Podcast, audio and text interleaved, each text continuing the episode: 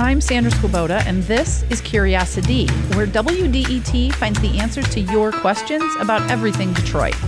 fifty-seven-year-old Tom Batts is curious about something he remembers hearing during his childhood. Was there a military bomber plane crash on the east side of Detroit in the mid to late fifties? Tom grew up in Grosse Pointe Park, just a few blocks from the Detroit border.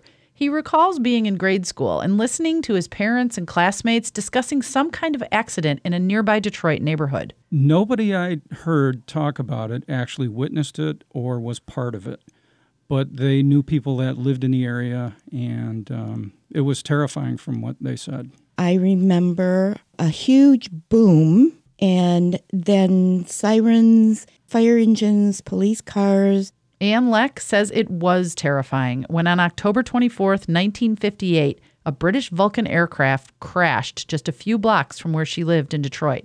Leck was twelve years old at the time. And my baby sister was a year old, and it woke her up from her nap.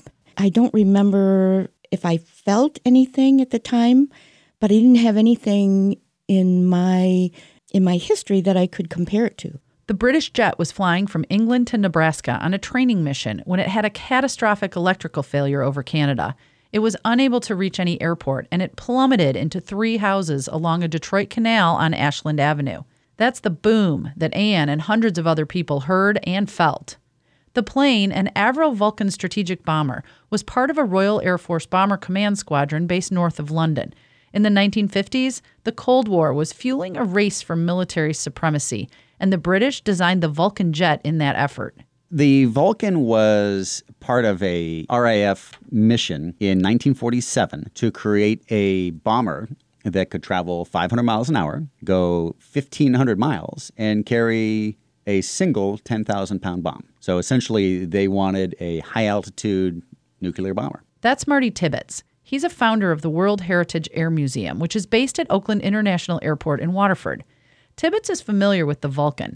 He says in designing the plane, engineers chose to rely on a simple electrical system instead of a better combination of electrical and hydraulic.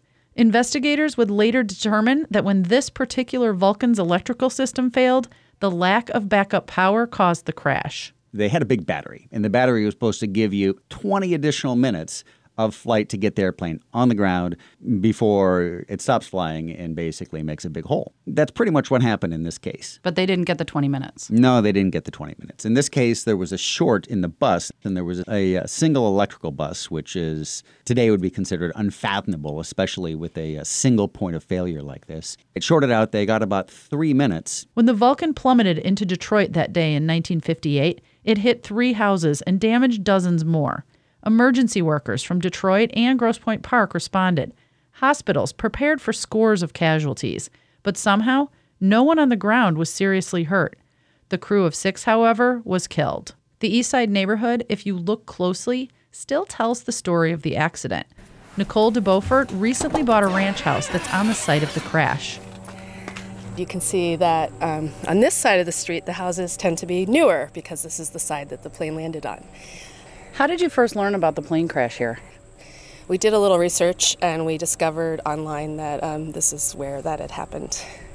And what did you think? I'm buying a house where a plane went down. You know, I didn't think too deeply about it. Uh, I didn't think about things like ghosts or anything like that. That wouldn't have bothered me. I thought it was kind of interesting to be in a place that was affected by a tragedy. Um, gave us pause, made us think about the lives that were lost. The former owner of the home has told de Beaufort that he found pieces of the plane when he worked in the yard. The next nail or piece of glass that comes up, I'll probably wonder, is this from that crash or is this just a regular old piece of uh, debris that got lost in time? I took listener Tom Batts to visit Nicole's neighborhood, and we also went to the final resting place for the remains of the six men on the plane's crew. They're at the Oak Ridge Cemetery on Telegraph Road, near West Road, south of Detroit.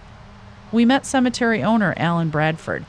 He says visitors regularly come to pay respects to the crew. What I understand is the British believe that where you die is where you lie, and they buried all the uh, airmen here at the cemetery. And then every Memorial Day, the Canadian Legion comes out, and they have a service right here for the airmen. And then uh, one of the relatives has come out, a widow of one of the airmen, and she leaves flowers on every once in a while down here too. Tom and I found the six graves, one for each of the crew on the plane. There's a British flag flying over them, and someone recently left flowers for Flight Lieutenant Brian Peacock. A bouquet was resting against his gray headstone. These are the markers from the plane crash you were asking about, Tom. It's pretty remarkable to um, start with a, you know, what I thought was a rumor or maybe an old legend, and now it's it's reality. It's it's pretty cool. What's it like to be here in the final resting place for the crew? I don't know. I, I said earlier it's kind of emotional. It, it is. Uh, these were young guys. They're in their twenties and thirties, and I'm, I'm grateful no one died on the ground. Uh, it's amazing that, that nobody was killed on the ground. For more about the crash, visit W D E T dot org slash curious. There, you can let us know what you're curious about in Metro Detroit. Thanks for listening. I'm Sandra Swoboda.